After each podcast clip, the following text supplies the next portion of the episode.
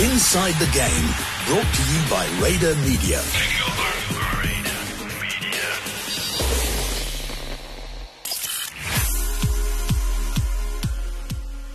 Right, picture the scene. We are in the middle of a bivouac, in the middle of somewhere in Peru. Well, in fact, we are in uh, Pisco. It is stage one done and dusted of the Dakar Rally 2019. With me, as always, Waldo van der Waal, and the man who's just joined us, a very happy man in team principal of Toyota Gazoo Racing South Africa, Glyn Hall. Uh, Glyn, welcome. Uh, you smiling from ear to ear, and rightly so.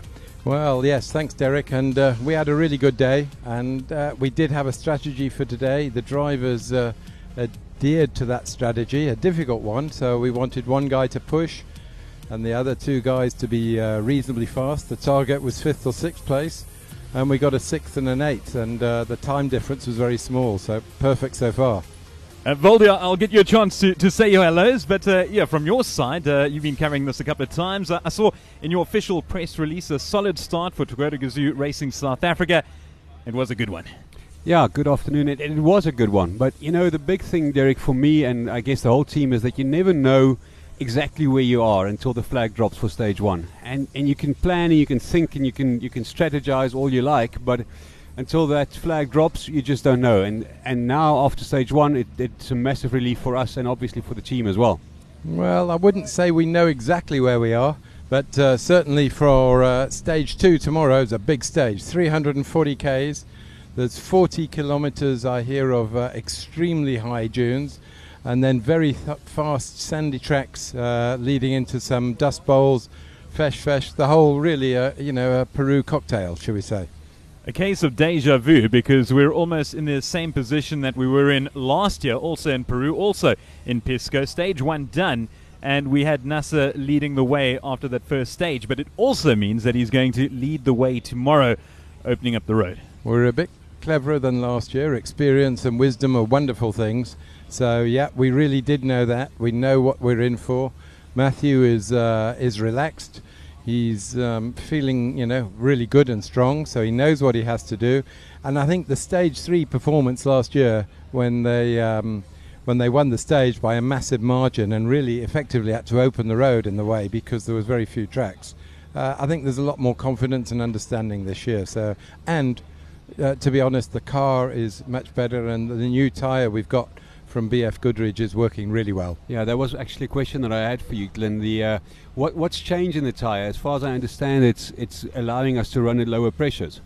Uh, well, I wouldn't like to divulge that information because that's uh, really technical detail. But shall we say that its sand performance is uh, a lot better, and uh, we've got no fear of the tyres coming off the rim, regardless of what pressure uh, we ran. The BF Goodrich did a good job there.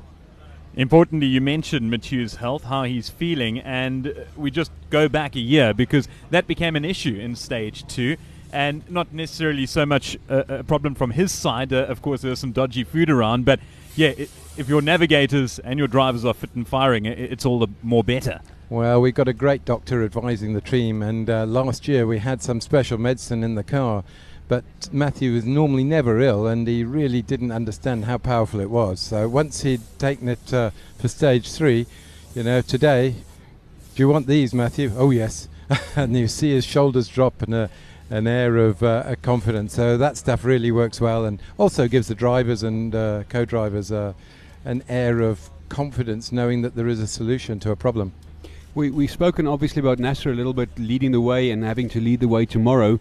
But what about the other two guys? Giniel and, and Bernhard really came through today, um, like you said, sticking to the strategy and delivering what they needed to.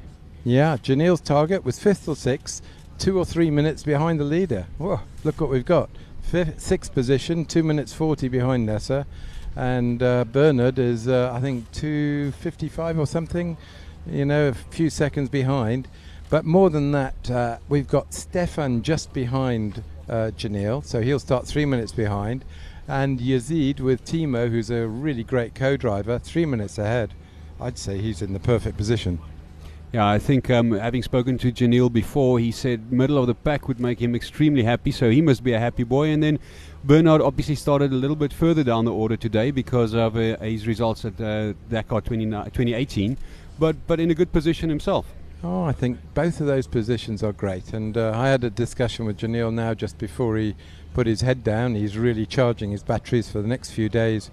The uh, the organisation is really throwing it at us. You know, leave uh, leave the beds tomorrow morning at half past four. That's leaving the bed, not getting up. So it'll be four o'clock. Get up, and uh, Giniel knows what he's got to do tomorrow. He's he's really got to maximise what he's got. Have, do you know, have the guys had a look at uh, the road books for tomorrow as to what they can expect? Well, we're just an hour into the road book, so they've got all of that looking at it, and uh, we got a fair idea.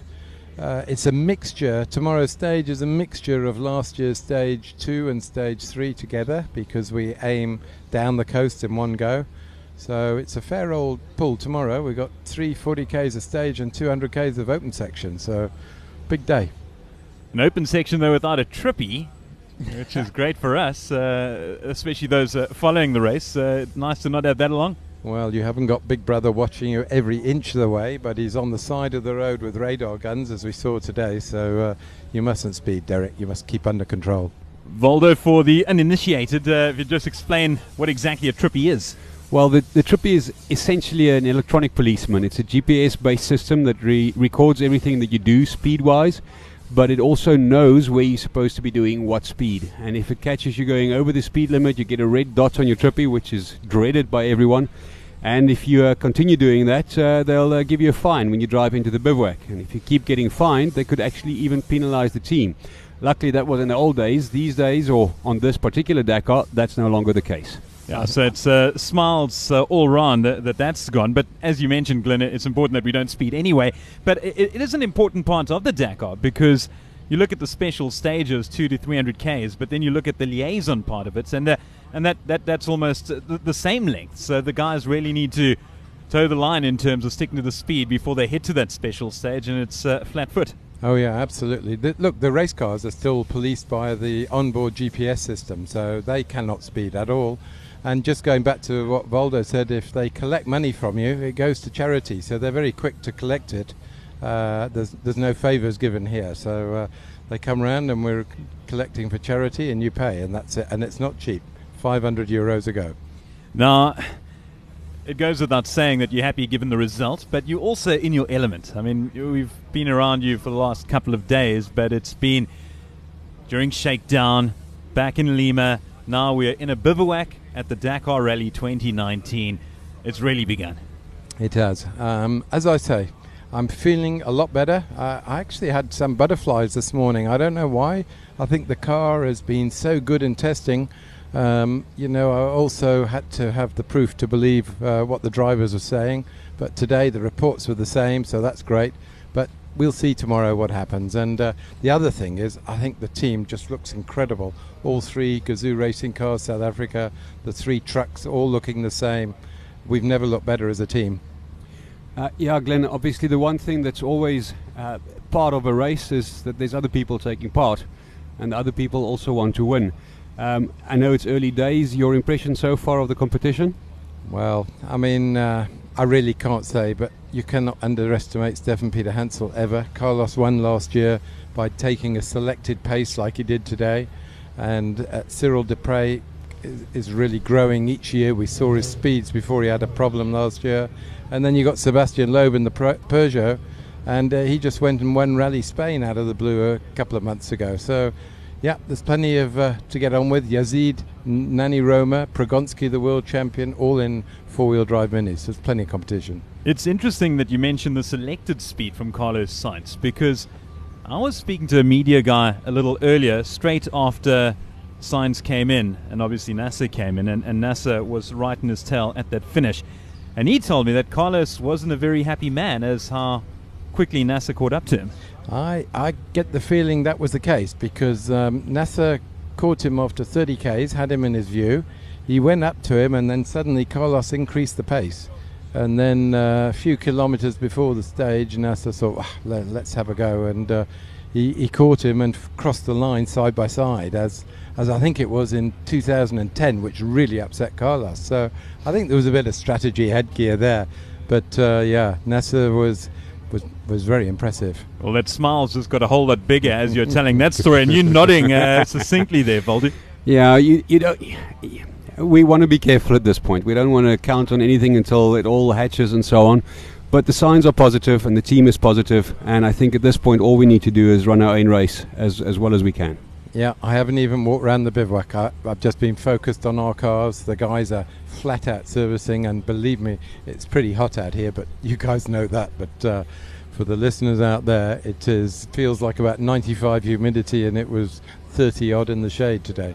Yeah, just to extend on that, not to take anything away from last year's performance, but there's a definite mood within the camp from the drivers, from the navigators, from the team principal, from the media guys, from the crew, the mechanics. It, there's a spirit about the place that is a lot more positive than I've seen in the past. And in the past, it's been positive. But uh, again, touch wood.